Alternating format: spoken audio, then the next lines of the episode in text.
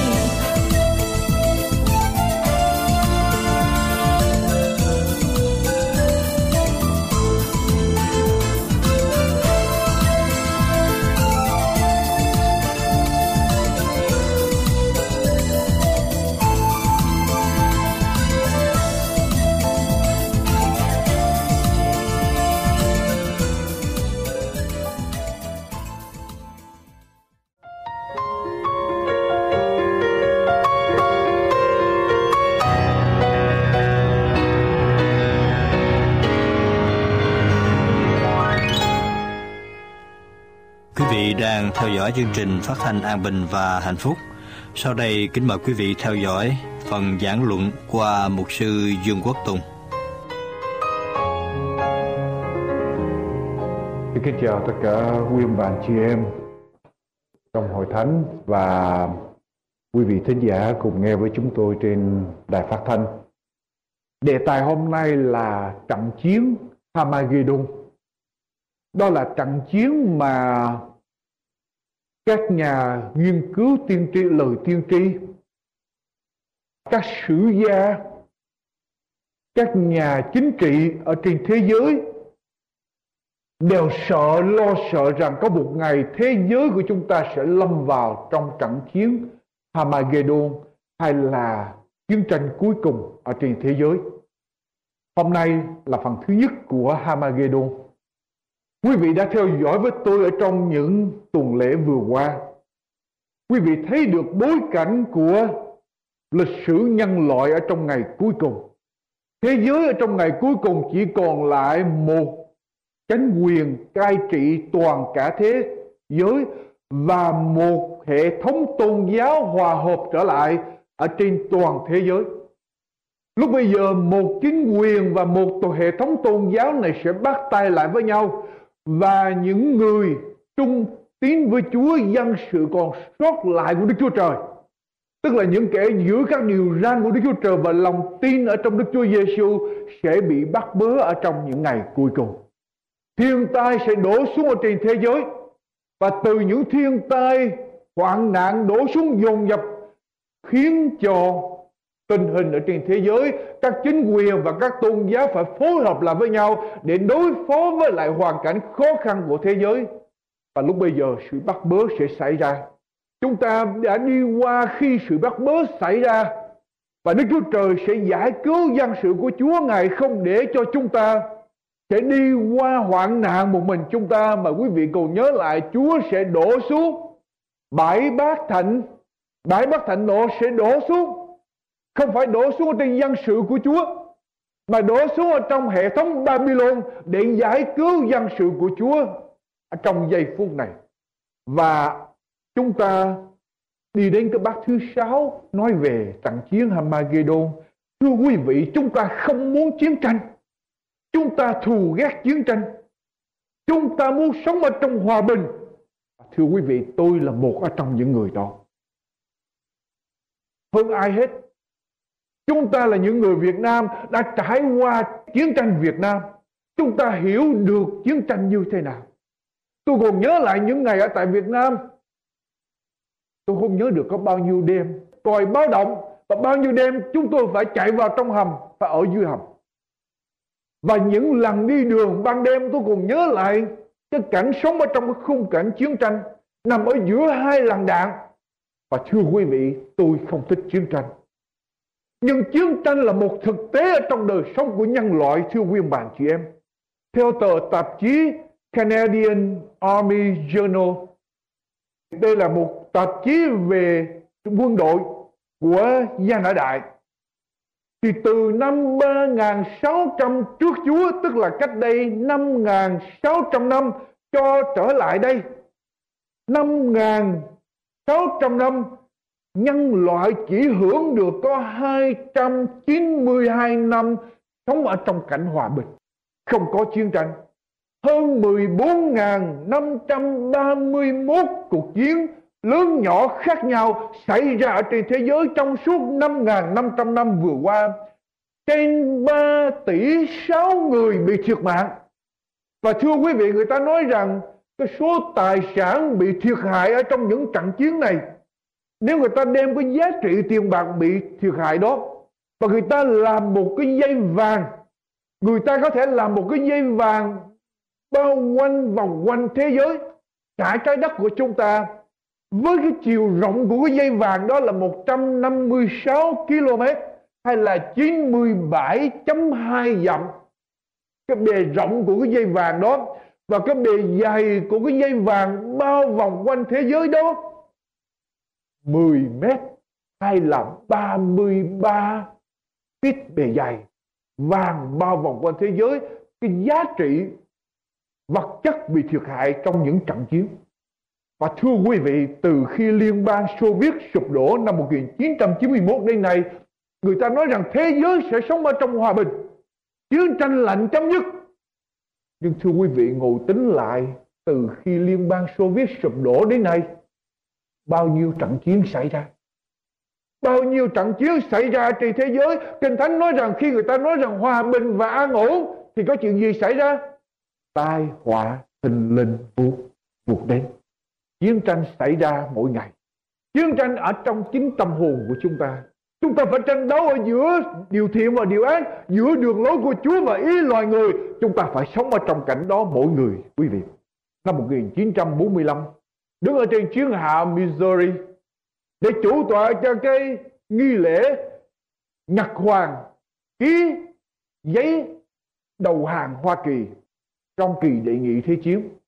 Danh tướng Hoa Kỳ là Douglas MacArthur đã tuyên bố như thế này. Nếu chúng ta không tìm một phương pháp hiệu quả và tốt đẹp hơn để giải quyết những tranh chấp ở trên thế giới, thì Hamagedon sẽ trực chờ ở trước cửa thế giới trước cửa chúng ta. Nếu nhân loại không tìm một phương cách hiệu quả và tốt đẹp hơn để giải quyết những tranh chấp ở trên thế giới, Hamagedon sẽ xảy ra. Thưa quý vị, Hamagedon là gì? Hamagedon có nghĩa là gì? Ở trên toàn thế giới chỉ có một chỗ, một nơi nói đến Hamagedon. Chỉ có một nơi duy nhất nói đến Hamagedon mà thôi. Khải quyền đoạn 16 câu 16 chỉ có một nơi duy nhất ở trên thế giới. Nói đến hai danh từ Hamagedon đoạn 16 câu thứ 16 của sách Khải Quyền chúng nhóm các vua lại một chỗ theo tiếng Hebrew, gọi là Hamagedon chúng nhóm các vua lại một chỗ theo tiếng Hebrew, gọi là Hamagedon Hamagedon nghĩa là gì, thưa quý vị? Hamagedon nằm ở đâu? Các học giả nghiên cứu cho biết rằng Hamagedon là chiến tranh cuối cùng ở trên thế giới sẽ hủy diệt thế giới của chúng ta. Người ta nói rằng Hamagedon nằm ở cái vùng bình nguyên gần núi Camo, Camo hay là Carmen, Carmen, cách bờ địa Trung Hải vài dặm.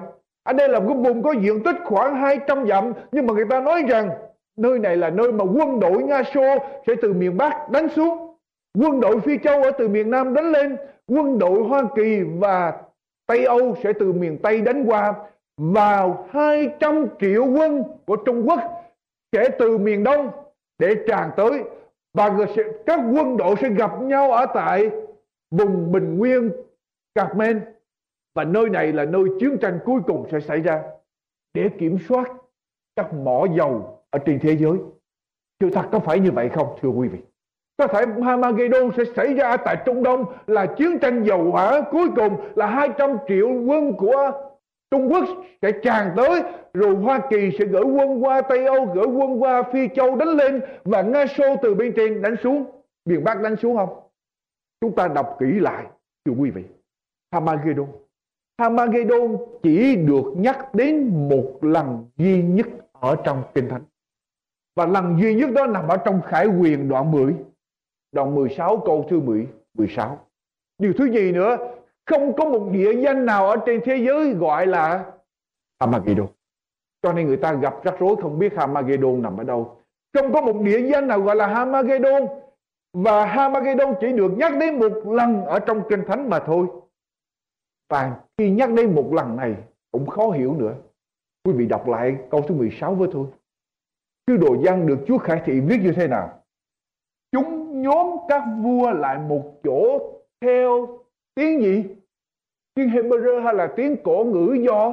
Đấy, tiếng Hebrew cái chỗ đó gọi là Hamagedon nhưng mà sư đồ Giang lại không cho tiếng Hebrew của Hamagedon mà lại nói theo tiếng Hebrew gọi là và chữ Hamagedon lại là tiếng Hy Lạp chứ không phải tiếng tiếng Hebrew cho nên người ta đọc cái đó người ta không hiểu.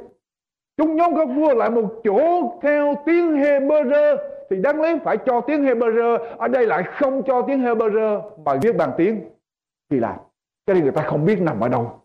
Cho đến giây phút này người ta cũng không biết nằm ở đâu. Nhưng mà chúng ta đi tìm ý nghĩa của Hamagedon Quý vị đọc lại cái ấn, cái bát thứ sáu với tôi. Từ câu số 12 cho đến câu số 16.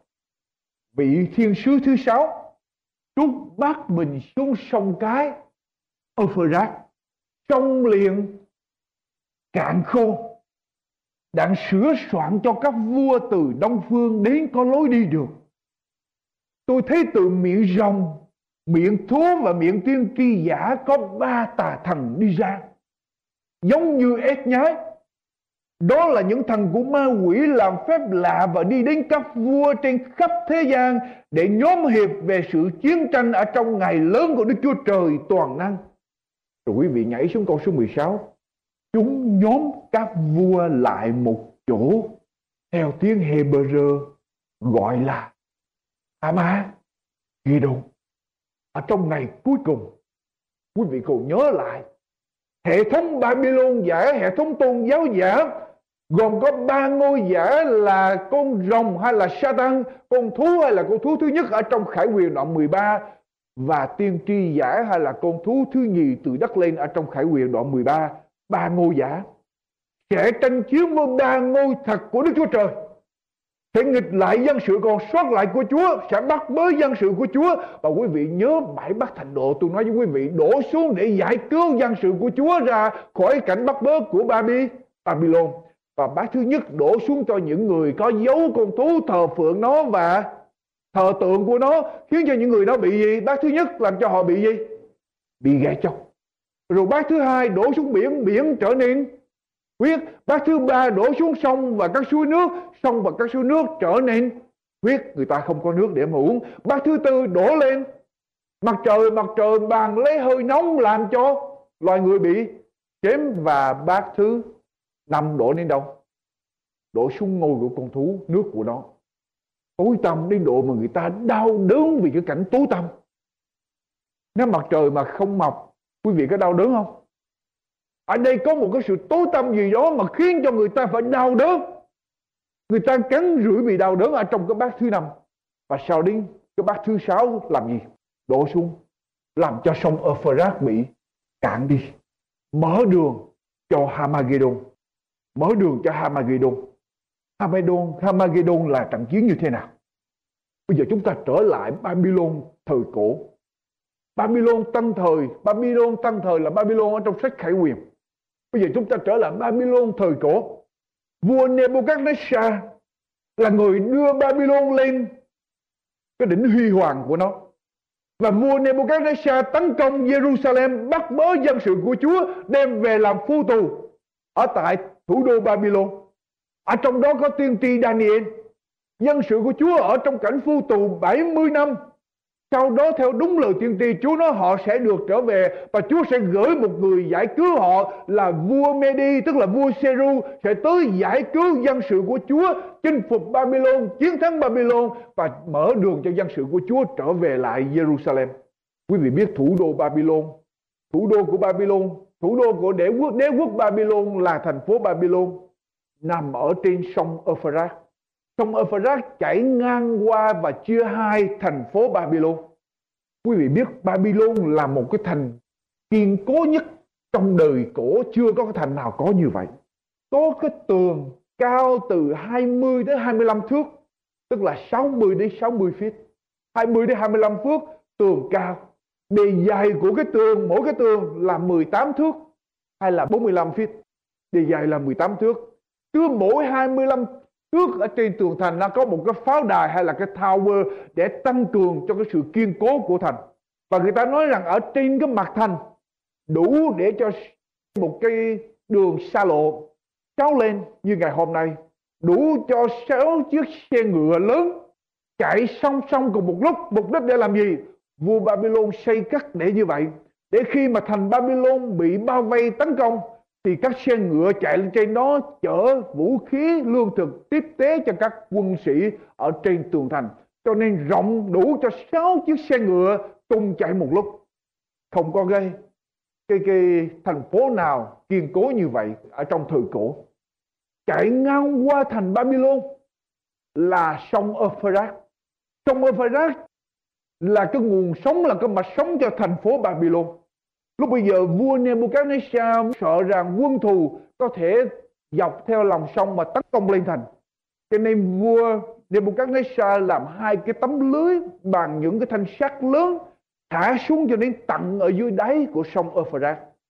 Rồi khi cho tàu bè di chuyển thì những cái tấm lưới này được kéo lên cho di chuyển, rồi khi quân đội tấn, quân thù tấn công thì thả xuống để mà ngăn trở lại. Sông Euphrates dài 2.235 dặm hay là 3.700 cây số. Đây là con sông của tất cả của các con sông. Con sông này là mạch sống của Babylon.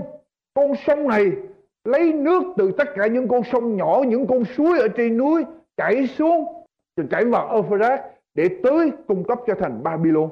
Con sông này là đường giao thông, thương mại, vận chuyển, liên lạc, buôn bán, nước uống, hệ thống dẫn thủy nhập điền gọi gọi là sức sống, sự sống của Babylon. Hễ không có sông Euphrates thì thành Babylon không thể nào tồn tại được. Vua Nebuchadnezzar xây dựng thành Babylon trên sông Euphrates để đứng mãi mãi. Nhưng quý vị biết không, khi Chúa gửi vua Siru Ba Tư, Medo Ba Tư tới tấn công Babylon, vua Siru làm gì? Vua Siru cho đào một con sông khác. Xong rồi, ngay cái đêm hôm đó, vua Siru cho tháo nước của sông Euphrates chảy qua con sông kia, khiến cho sông Euphrates bị cạn đi. Lính của vua Siru bắt đầu đi ở dưới lòng sông để tấn công thành Jerusalem và nếu quý vị đọc Daniel đoạn 5 thì lúc bây giờ vua Ben Saksa ngay buổi tối hôm đó, Chúa làm cho vua Ben Saksa mở tiệc, khoản đãi tất cả quân thần trong thành phố Babylon. Quân sĩ được khoản đãi hết. Vua vua Ben Saksa tin rằng không có một quân thù nào có thể tấn công, chiếm được Babylon. Cho nên tối hôm đó cho ăn uống say sưa. Lính của Babylon ăn uống say. Không có canh, không có thả cái tấm cái tấm lưới xuống lính của Siro đi ở dưới lòng sông, đi lên và giết, tăng trọng chiếm Babylon không tốn một công sức nào quý vị đọc với tôi những câu kinh thánh ở trong sách Jeremy đoạn 51 mở với tôi trong sách Jeremy đoạn 51 Jeremy đoạn 51 đoạn 51 câu 11 đến câu số 14 hãy chuốt tên cầm thuẫn cho chắc. Đức Giê-hô-va đã dục lòng các vua ở Medi vì Ngài đã định ý hủy diệt Babylon. Vì đây là sự báo thù của Đức Giê-hô-va, Ngài trả thù về đền thờ của Ngài. Hãy dựng cờ xí đánh các tường thành Babylon, cá thêm lính giữ, đặt vọng canh sắp quân phục. Vì Đức Giê-hô-va đã định ý và đã làm sự Ngài đã phán về dân cư Babylon ở thành giàu có của báo ở trên nhiều dòng nước kia, Babylon ở trên mấy dòng nước? Nằm ở trên chỉ có một dòng nước là Euphrates, nhưng mà sông Euphrates là con sông của tất cả các con sông. Tất cả nước, các con sông đều dồn về Euphrates, chảy ngang qua. Cho nên ở đây nói rằng hỡi thằng hỡi thành giàu có của báo ở trên nhiều dòng nước kia. Sự cuối cùng ngươi đã đến, cái lượng sự tham lam ngươi đã đầy. Đức giê va vạn quân đã chỉ mình mà thề rằng ta chắc sẽ làm cho ngươi đầy người ta. Đông như cào cào chúng nó sẽ trỗi tiếng kêu la nghịch tụng tùng ngươi. Khi sông Euphrates bị cạn thì nhiều quốc gia sẽ nổi lên nhiều người sẽ nghịch lại cùng. Baby Babylon bây giờ đọc qua câu số 53 cũng đoạn 5, 51 câu 53 câu 53 Dầu Babylon dấy lên tận trời, Dầu nó làm thành rất cao cho kiên cố, Ta cũng sẽ sai những kẻ hủy hại đến nghịch cùng nó, Đức Giê-hô-va phán vậy. Và chúng ta đọc xuống câu 57 Câu 57 Đức vua danh Ngài là Đức Giê-hô-va vạn quân phán. Ta sẽ làm cho sai các quan trưởng, Các kẻ khôn ngoan, Các quan cai trị, Các quan đề hình cùng những lính chiến của nó. Chúa làm gì? Làm cho họ sai làm cho họ say. Chúng nó sẽ ngủ một giấc đời đời và không tỉnh thức nữa khi họ say. Tối hôm đó họ say sưa và lính của Siro tới và giết hết họ ngủ luôn. Coi như không có cơ hội tỉnh dậy. Đức Giê-hô-va vạn quân phán như vậy, tường thành Babylon giàu rộng lắm, sẽ bị đổ xuống hết. Cái cửa của nó dầu cao lắm, sẽ bị lửa đốt cháy. Ấy vậy các dân khó nhọc mà chẳng được gì. Các nước làm việc cho lửa và đều mệt mỏi. Và chúng ta đọc qua câu số 3 câu số 14 số 3 số 4 khi ngươi đã đọc sách này xong thì khá tuột vào sách một cục đá, rồi ném xuống ở giữa sông Euphrates. Và khá nói rằng Babylon sẽ chìm xuống như vậy, nó sẽ chẳng còn trỗi dậy nữa vì tai nạn mà ta sẽ giáng ở trên nó, chúng nó sẽ mỏi mệt. Như vậy là chúng ta biết Babylon thời cổ được sông Euphrates chảy ngang qua và Babylon thời cổ bị sụp đổ khi mà sông Euphrates bị cạn. Cạn khô vua Siru mở một dòng sông khác tháo nước của sông Euphrates, khiến cho sông Euphrates chảy ngang qua thành Babylon bị cạn đi và thành Babylon bị sụp. Sụp đổ, bây giờ chúng ta trở lại Babylon tăng thời. Babylon của ngày hôm nay. Ở trong đoạn 16 đọc lại với tôi, đoạn 16 nói rằng vị thiên sứ thứ sáu trút bắt mình xuống sông cái Euphrates trong liền cạn cạn khô, bây giờ chúng ta đọc đoạn 17 câu 1 của sách Khải Quyền. Đoạn 17 câu 1 quý vị là kinh thánh với tôi, chúng ta sẽ là kinh thánh nhiều lắm. Đoạn 17 câu 1 bây giờ trong bảy vị thiên sứ cầm bảy bát ấy, có một vị đến gần mà nói với tôi rằng, lại đây ta sẽ chỉ cho ngươi sự phán xét về con đại giám phụ, tức là hội thánh giả dối hay là Babylon. Nó ngồi ở đâu? Ở trên các dòng nước kia. Đọc xuống câu số 4 người đàn bà tài dâm đó người đàn bà ấy mặc màu tía màu điều trang sức những vàng bửu thạch và hột châu tay cầm một cái chén vàng đầy những đồ gớm ghiếc và dâm uế trên trán nó có ghi một tên là sự màu nhiệm là gì? Babylon. Babylon ngồi ở đâu? Ở trên các dòng dòng nước. Bây giờ chúng ta lọc qua câu số 15 của, của đoạn 17 câu số 15 đoạn thiên sứ lại nói với tôi rằng những dòng nước ngươi đã thấy trên có con dâm phụ ngồi tức là ai? Các dân tộc các chúng các nước và các tiếng như vậy thì Babylon thời cổ nằm ở trên sông Euphrates. Babylon tân thời cũng nằm ở trên sông Euphrates. Và sông Euphrates này là các dân tộc, các nước, các quốc gia ở trên thế giới sẽ hỗ trợ, sẽ đem sự sống tới cho Babylon Babylon. Mà khi mà Chúa làm cho Euphrates bị cạn khô, thì nguồn tiếp tế cho Babylon, chuyện gì xảy ra cho nguồn tiếp tế của Babylon bị bị dứt, phải không? Thưa quý vị, khi vị thiên sứ thứ sáu trút bát mình xuống thế gian, ngay ở trong cái giây phút mà Babylon ra lệnh để bắt bớ để mà hủy diệt dân sự của Chúa đó khi người ta tới để hủy diệt thi hành lệnh tử hình thì ngay ở trong cái giây phút đó vị thiên sứ thứ sáu trút bát mình xuống. Và rồi, có một cái luồng ánh sáng tràn vào trong tâm hồn của những người đi theo Babylon. Ngay ở trong cái giây phút đó, họ thấy rằng họ bị lừa. Họ bị lừa cho nên họ không còn hỗ trợ Babylon nữa. Họ không còn hỗ trợ Babylon để bắt bớ dân sự của Chúa nữa. Và sông Euphrates bị cạn. Nghĩa là các quốc gia không còn hỗ trợ cho hệ thống tôn giáo giả Ở trong thời kỳ cuối cùng này nữa. Cho nên quý vị biết sông Euphrates là gì rồi? Quý vị biết sông Euphrates cạn khô có nghĩa là gì? Bây giờ sông Euphrates cạn khô để làm gì? Sông Euphrates cạn khô để làm gì, Thưa quý vị? Kinh Thánh, đoạn 16 câu thứ 12 của sách Khải Quyền Vì thiên sứ thứ sáu đổ bát mình xuống, sông Euphrates bị cạn khô. Đang làm gì? Sửa soạn cho các vua Đông Phương đi tới. Các vua Đông Phương là ai? Trong Euphrates bị cạn khô Bây giờ các vua Đông Phương người ta nói đây là quân của phía Á Châu. Trung Quốc, các quốc gia Á Châu dẫn quân đi qua các vua Đông Phương đi tới.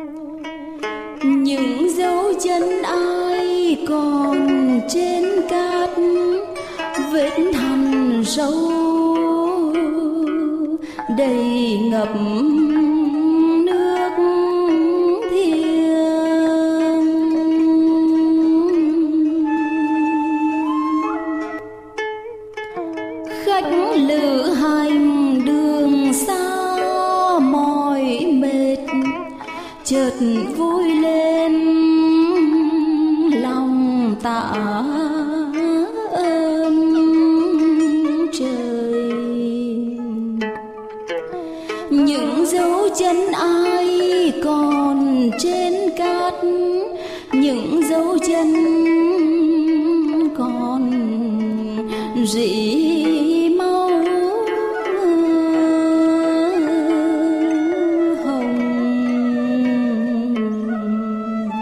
Chương trình An Bình Hạnh Phúc. Như hạt giống gieo trên sỏi đá. Chờ một ngày sự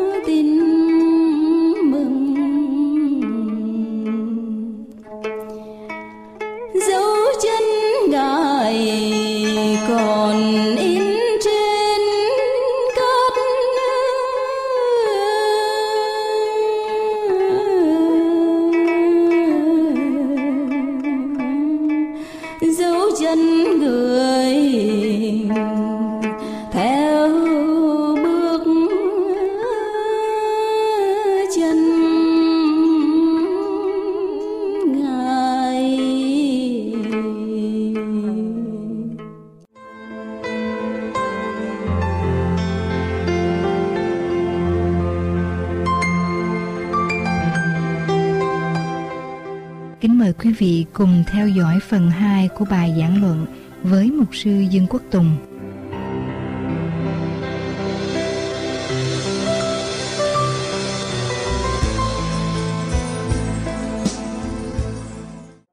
Trước hết quý vị mở với tôi sáng thế ký đoạn 2 câu 8.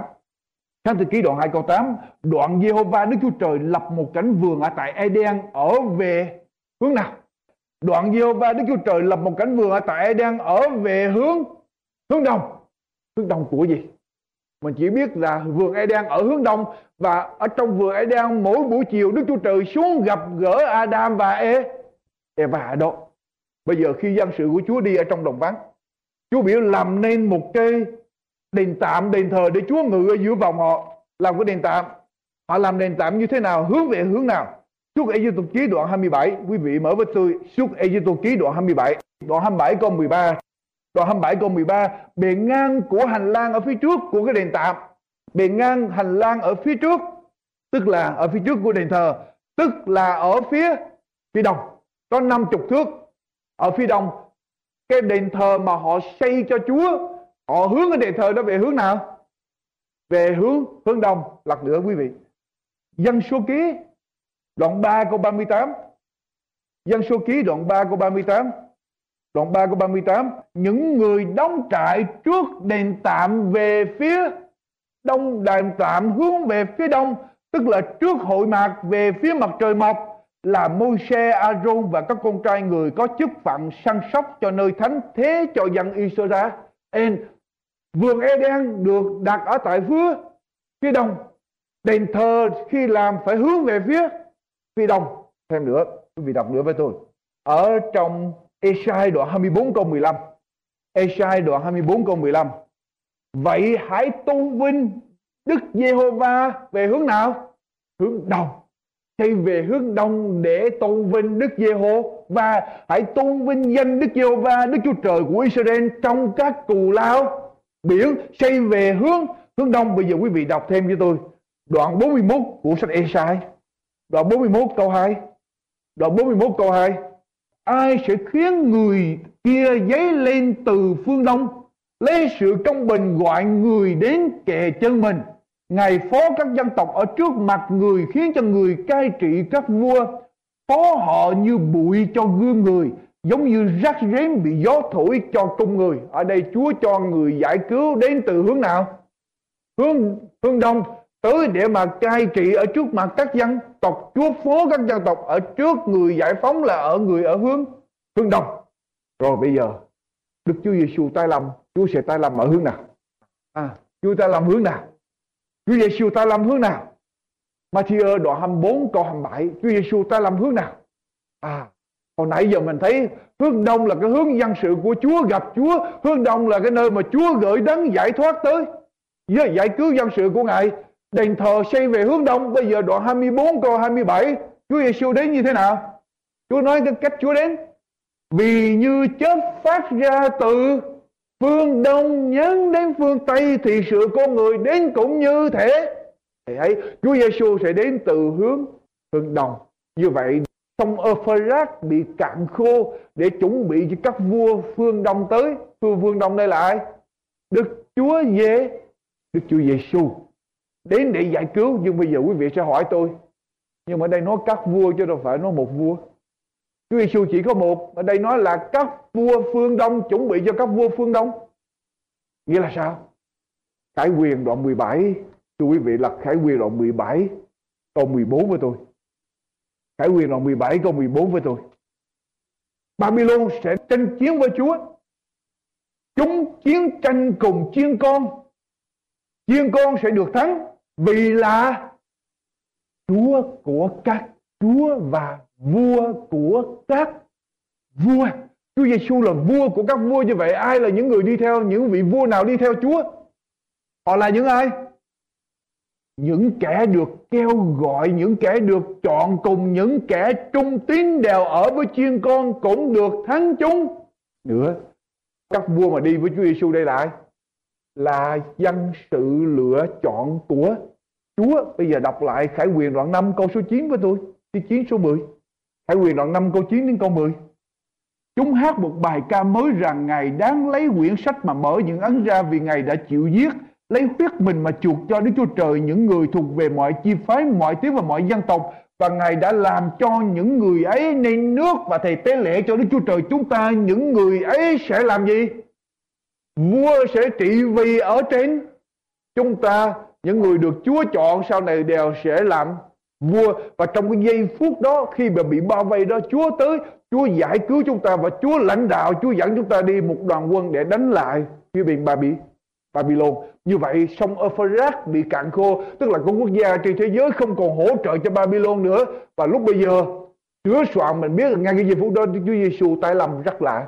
Tức là gần cho nên đoạn 16 câu số 15 Chúa nói sao của sách Khải Quyền đoạn 16 câu số 15 Chúa nói sao vì à, ta đến như kẻ trộm phước cho kẻ tỉnh thức và giữ gìn áo sống mình đặng khỏi đi lõa lồ và người ta không thấy sự xấu hổ mình. Chúa ta làm rất gần trong giây phút đó. Thưa quý vị, bây giờ đọc tiếp với tôi câu số 13, đoạn 16 câu số 13. Sau khi mở đường, Chúa soạn các vua phương Đông có lối đi được. Các vua phương Đông chưa đến. Câu số 13 nói sao? Tôi thấy từ miệng rồng, miệng thú và miệng tiên tri giả ra mấy tà thần? Ba tà miệng rồng miệng thú và miệng tiên tri giả đây là ba ngôi giả. Lúc bây giờ con rồng Satan con thú tức là cái hệ thống tôn giáo và con thú thứ hai là hệ thống cầm quyền ở trên thế giới. Lúc bây giờ thấy rằng cái liên minh của mình đang sắp sửa bị tan rã. Con rồng con thú và tiên tri giả đồng một lúc gửi ra ba tà thần để đi tới dụ dỗ lừa dối các vua trên thế gian để thiết lập củng cố lại cái liên minh của ba ngôi giả, củng cố lại Babylon.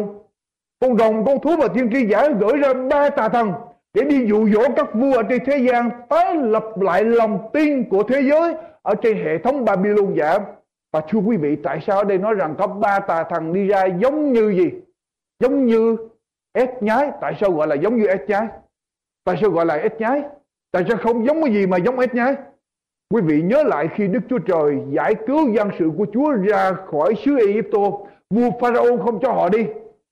Chúa mới gửi tới mười tay họa để cho vua Pharaoh thả dưới dân sự của Chúa. Đi, bây giờ lặp lại với tôi. Thì Chúa làm cái tai họa thứ thứ hai gửi tới, thứ nhất, thứ gì gửi tới? Chúa Egypto ký đoạn 7 Chúa Egypto ký đoạn 7 chúng ta lặp qua. Chúa tôi ký đoạn 7 câu 20 câu 22 câu 20 câu 22 Tôi đọc từ câu số 19 đoạn Đức Giê-hô-va phán cùng Mô-se rằng hãy truyền cho A-rôn rằng hãy cầm lấy cây gậy anh, giơ tay ra ở trước, ở trên nước của xứ Egypto trên rạch, trên sông, trên bào và khắp mọi nơi có nước trong xứ, hầu cho nước hóa thành huyết cả xứ Egypto và trong những bình chứa nước bằng gỗ, bằng đá đều sẽ có huyết hết thảy vậy Môsê và Aaron bằng làm theo như lời Đức giê va đã dặn mình trước mặt Pharaon và quần thần Aaron giơ gậy lên đập nước sông hết thảy nước sông bàn hóa ra thành huyết Cá ở dưới sông chết, nước sông hôi thối, người Egypto không thể uống được. Vậy huyết lan tràn khắp cả xứ Egypto. Xong các thuộc sĩ của Pharaoh của của của Egypto làm gì? Cậy phù chú mình cũng làm được như vậy thì lòng của Pharaoh bạn? Cứng cỏi bây giờ Chúa bảo Moses và Aaron đưa gậy ra nước biến thành huyết để thuyết phục Pharaoh cho dân sự của Chúa đi. Nhưng mà các phù thủy các thầy phù thủy cũng đưa tay ra thì nước cũng biến thành thành huyết. Cho nên Pharaoh thấy ô Đức Chúa Trời này đâu có thua đâu có hơn gì uh, thần của chúng tôi thờ đâu thần của tôi cũng làm được phép lạ đó mà. Cho nên bây giờ Chúa mới làm gì thiệp đọc đoạn 8 câu 5 câu 7 đoạn 8 câu 5 câu 7 của suốt Ê ký, vậy Đức Giê-hô-va phán cùng Mô-xe rằng, hãy truyền cho A-rôn rằng, cầm gậy ngươi giơ tay ra trên rạch trên sông và trên bào, khiến cho điều gì? Ếch nhái càng trên xứ Egypto Aaron giơ tay mình trên các sông rạch xứ Egypto ếch nhái bò lên lan khắp xứ các thuộc sĩ cũng cậy phù chú của Satan cho mình. Làm y như vậy đặng khiến ếch nhái bỏ trên xứ Egypto, cho nên vua Pharaoh bây giờ cũng cân lòng. Không cho đi. Chúa làm ra ép nhái. Satan cũng làm ra ép nhái vậy. Quý vị thấy không? Ma quỷ là chiêu môn làm gì? Bắt chước không à? Ma quỷ đáng lý ra nếu mà ma quỷ đi giỏi đó thì chúa cho ép nhái thì nó phải làm cho ép nhái. Chết đi. Cái này làm thêm ép nhái nữa để làm gì? Chỉ có bắt chước mà thôi. Phải không? Bắt chước và phá hoại ma quỷ chỉ có chừng đó chứ không có sáng tác, không có làm cái gì mới ra được. Bây giờ chúa mới làm cái tai họa thứ ba, đọc qua đoạn 8 câu 16 câu 18 Đoạn 8 câu 16 18 Đức giê va phán cùng Mô-se rằng, hãy truyền cho A-rôn rằng, hãy dơ gậy anh ra đập bụi ở trên đất bụi sẽ hóa mũi khắp cả xứ Egypto. Hai người làm y như vậy A-rôn cầm gậy giơ tay ra, đập bụi ở trên đất bụi biển hóa thành mũi, bu người và súc vật. Hết thảy bụi đều hóa thành mũi, hóa thành mũi ở trong xứ Egypto. Các thuộc sĩ cũng muốn cậy phù chú của mình làm như vậy để hóa thành mũi. Nhưng mà nhưng mà sao? Không làm được. Họ chỉ làm tới ép nhái thôi. Ma quỷ chỉ làm tới ép nhái thôi không có làm hơn được. Để có thể lừa dối con người ở trong ngày cuối cùng ma quỷ các thằng của ma quỷ ra sẽ giống như ếch nhái nghĩa là sao? Ếch nhái là cái cố gắng cuối cùng của Satan. Ếch nhái là sự cuối cùng của Satan để lừa dối thế giới. Lần cuối cùng nhại theo các sứ điệp của Đức Chúa Trời lần cuối cùng bắt chước Đức Chúa Trời.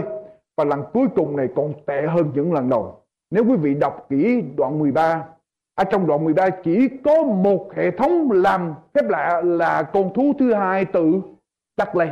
từ đất lên. Con thú thứ hai làm phép lạ, làm lửa trên trời giáng xuống, kêu gọi dân cư trên thế giới thờ của phượng con thú thứ nhất. Nhưng ở trong bát thứ sáu, mấy người làm phép lạ? Con rồng, con thú và tiên tri giả, cả ba đều làm phép lạ. Cho nên thưa quý vị, cái lần thứ ba này, cái lần cái lần lừa dối cuối cùng này sẽ vô cùng tệ hại thế giới sẽ bị đánh lừa kết hợp lại và chuẩn bị lên để tranh chiến cùng Đức Chúa Giêsu ở trong trận chiến Hamagedon. Những phép lạ sau cùng này tôi không biết nó sẽ như thế nào, nhưng tôi biết khi mà Satan cùng với lại con thú cùng với tiên tri giả mà làm phép lạ sẽ vô cùng lừa dối, vô cùng lừa dối quý vị.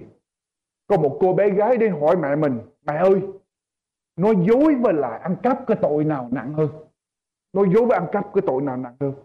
Cô gái này chừng khoảng 8-9 tuổi Thì mẹ mới trả lời đứa con gái mình.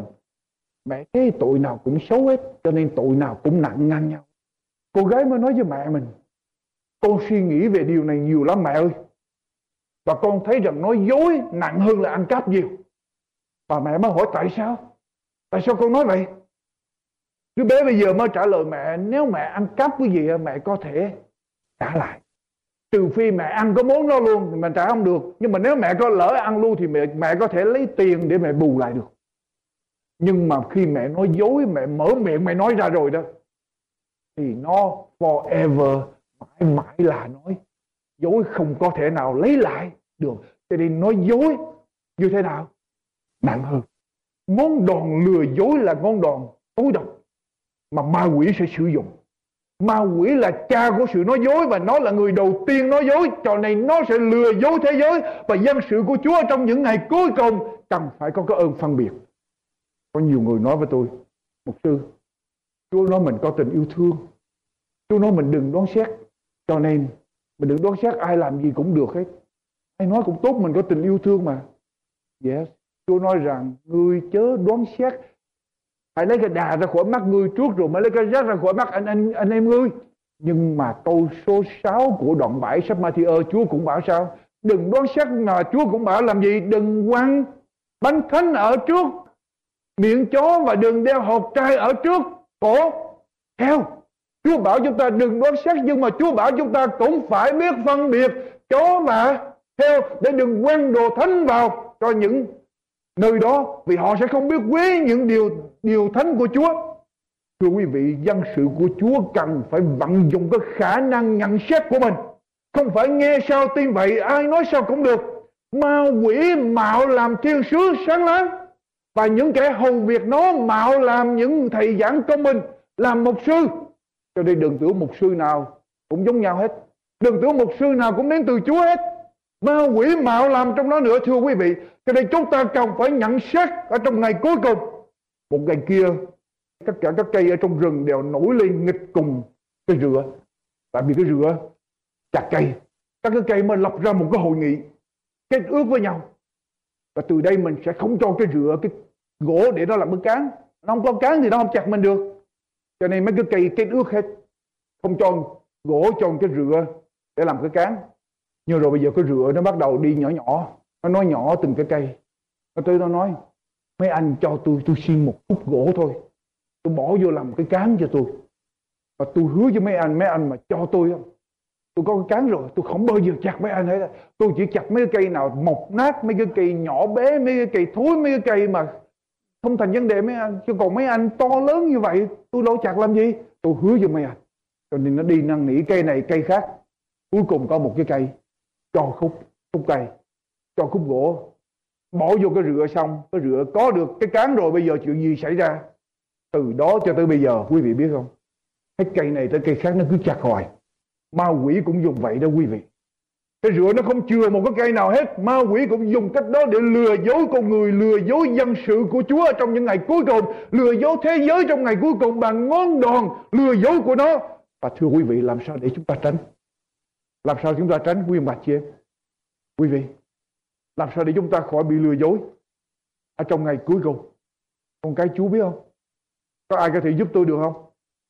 Làm sao để chúng ta không rơi vào sự lừa dối khi các thần của ma quỷ như ếch nhái đi ra để làm phép lạ cám dỗ mọi người ở trên thế giới? Làm sao để chúng ta khỏi bị rơi vào? Thessalonica thứ hai, đoạn câu 9 đến câu thứ 12 Thessalonica thứ hai đoạn 2 câu 9 đến câu thứ 12 quyền bạch chị Thessalonica thứ hai đoạn 2 câu 9 đến câu thứ 12 Kẻ đó sẽ lấy quyền của quỷ Satan mà hiện đến làm đủ mọi thứ phép lạ, dấu dị và việc kỳ. Dối dàng dùng mọi cách phỉnh dỗ không công bình mà dỗ những kẻ hư bất vì chúng nó đã không nhận lãnh sự yêu thương của điều gì? Lẽ thật để được cứu rỗi ấy vì thế mà Đức Chúa Trời cho chúng nó mắc phải sự lầm lạc là sự chúng nó tin điều dối giả, hầu cho hết thảy những người không tin lẽ thật trong chuộng sự không công bình đều bị phục ở dưới sự phán xét của Ngài. Thưa quý vị, làm sao để chúng ta khỏi rơi vào sự lừa dối ở trong những ngày cuối cùng? Nhận lãnh sự yêu thương lành? Không phải chúng ta chỉ tin lẽ thật không, ở đây cái Thánh nói rằng phải yêu lẽ thật. Quý vị có yêu lẽ thật chưa? Quý ông bạn chị em? Không phải chúng ta tin Kinh Thánh đâu. Mà chúng ta còn làm gì nữa? Quý vị, còn yêu lẽ lẽ thật. Yêu lẽ thật là sao quý vị? Như thế nào là yêu lẽ thật? Đố quý vị quý vị yêu điều gì mà một ngày mà không có điều đó quý vị chịu nổi không? Quý vị yêu điều gì? Quý vị yêu tiền mà ngày đó không thấy tiền quý vị chịu không nổi. Làm không ra tiền quý vị chịu không nổi quý vị yêu bất cứ điều gì quý vị phải thấy điều đó trong ngày đó ở trong cái thánh nói với chúng ta rằng yêu lẽ thật nhận lãnh lòng yêu lẽ thật mà Chúa ban cho chúng ta Ngày cuối cùng chúng ta không chạy theo đám đông, không chạy theo ý riêng, không chạy theo bất cứ người nào, không chạy theo những gì mắt chúng ta thấy, tai chúng ta nghe. Mà thưa quý vị chỉ có bước bị bằng tinh thần bằng tinh thần Yêu lẽ thật quyền bạch kia. Yêu lẽ thật. Cầu nguyện Chúa để cho chúng ta mỗi người có lòng yêu kinh thánh. Và chỉ khi nào chúng ta biết yêu kinh thánh lời của Chúa chúng ta mới không rơi vào sự lừa dối cuối cùng. Quyên bà chị em, có yêu kinh thánh không? Có cầu xin Chúa để chúng ta yêu Kinh Thánh không? Quý vị biết không? Tôi đi học Kinh Thánh. Mỗi buổi tối tôi giảng. Tôi biết liền ai yêu Kinh Thánh hay không yêu Kinh Thánh. Tôi nhìn tôi biết liền. Lý do tại sao? Quý vị yêu một cái gì rồi đó mà quý vị gặp cái điều đó, mắt của quý vị như thế nào? Sáng rực rỡ lên. Quý vị yêu người nào mà gặp người đó là mắt sáng rực rỡ lên. Quý vị nghe lời Chúa mà quý vị yêu Kinh Thánh là mặt quý vị sẽ tươi lên tôi biết liền Đức Thánh Linh làm việc liền cho nên chúng ta cần phải biết yêu Kinh Thánh quý vị yêu Kinh Thánh thì chúng ta mới đứng vững được mà không yêu Kinh Thánh thì chúng ta sẽ vấp ngã người Hoa Kỳ bị bắt làm con tin lâu nhất trong lịch sử ở tại Trung Đông từ năm 1985 1985 cho đến năm 1991 là ông Terry Anderson. 7 năm bị nhốt ở trong tù. 7 năm bị nhốt ở trong tù, sau khi được thả ra, ông Anderson đã lợi dụng mọi cơ hội từ năm 1991 cho đến ngày hôm nay để ca tụng, để nói về kinh thánh, để kêu gọi người ta biết yêu kinh thánh, biết đọc lời Chúa ông nói rằng tôi sống được 7 năm suốt 7 năm ở trong tù nhờ quyền năng của kinh thánh. Tôi tìm được sự an ủi, tìm được sự khuyến khích từ ở trong kinh thánh. 7 năm tôi đọc thích trọn bộ kinh thánh, từ đầu đến cuối không bỏ một chữ nào.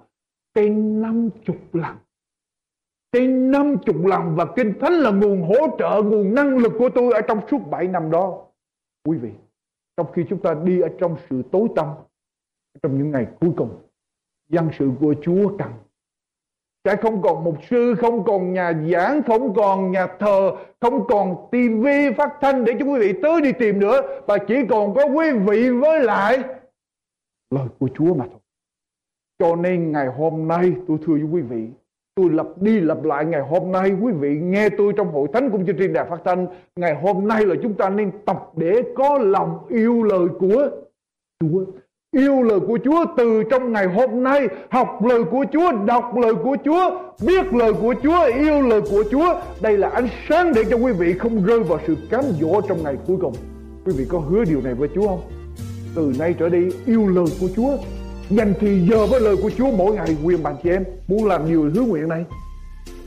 Làm sự hứa nguyện này yêu lời của Chúa từ giây phút này Để sống bằng lời của Chúa mỗi ngày.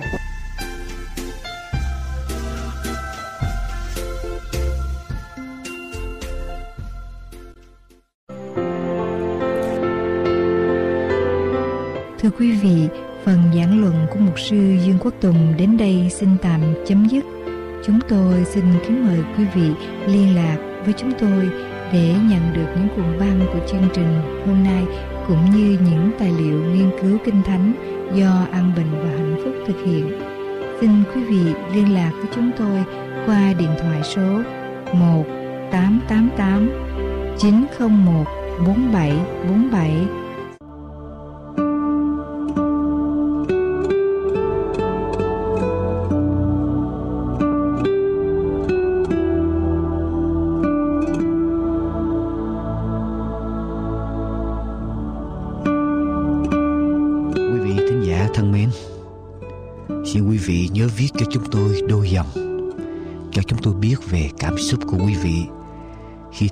chương trình.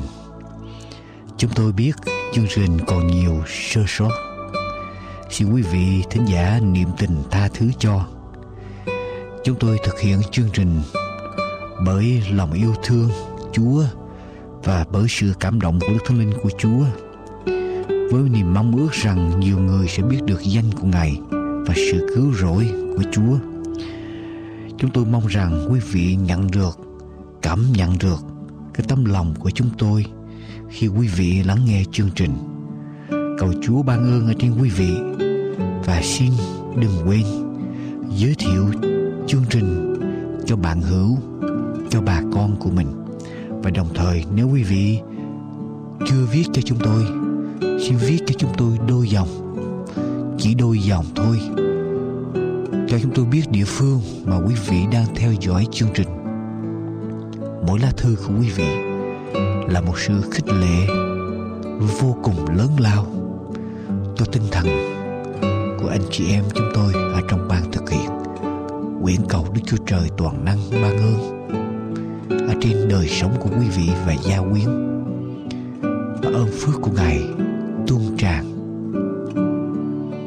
trong đời sống mỗi ngày của quý vị.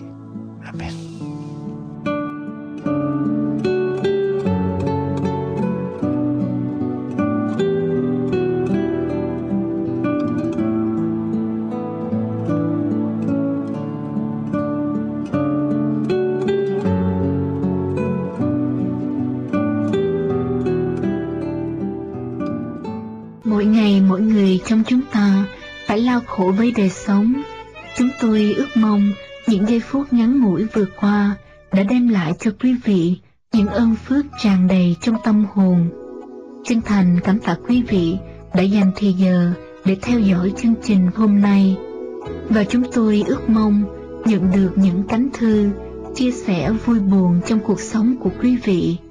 Xin quý vị vui lòng liên lạc về An Bình và Hạnh Phúc PO Box 6130 Santa Ana, California 92706 An Bình và Hạnh Phúc PO Box 6130 Santa Ana, California 92706 hay quý vị có thể liên lạc với chúng tôi qua số điện thoại 1 888 901 4747 1 888 901 4747 Chúng tôi xin chân thành cảm tạ quý vị và hẹn quý vị vào chương trình lần tới.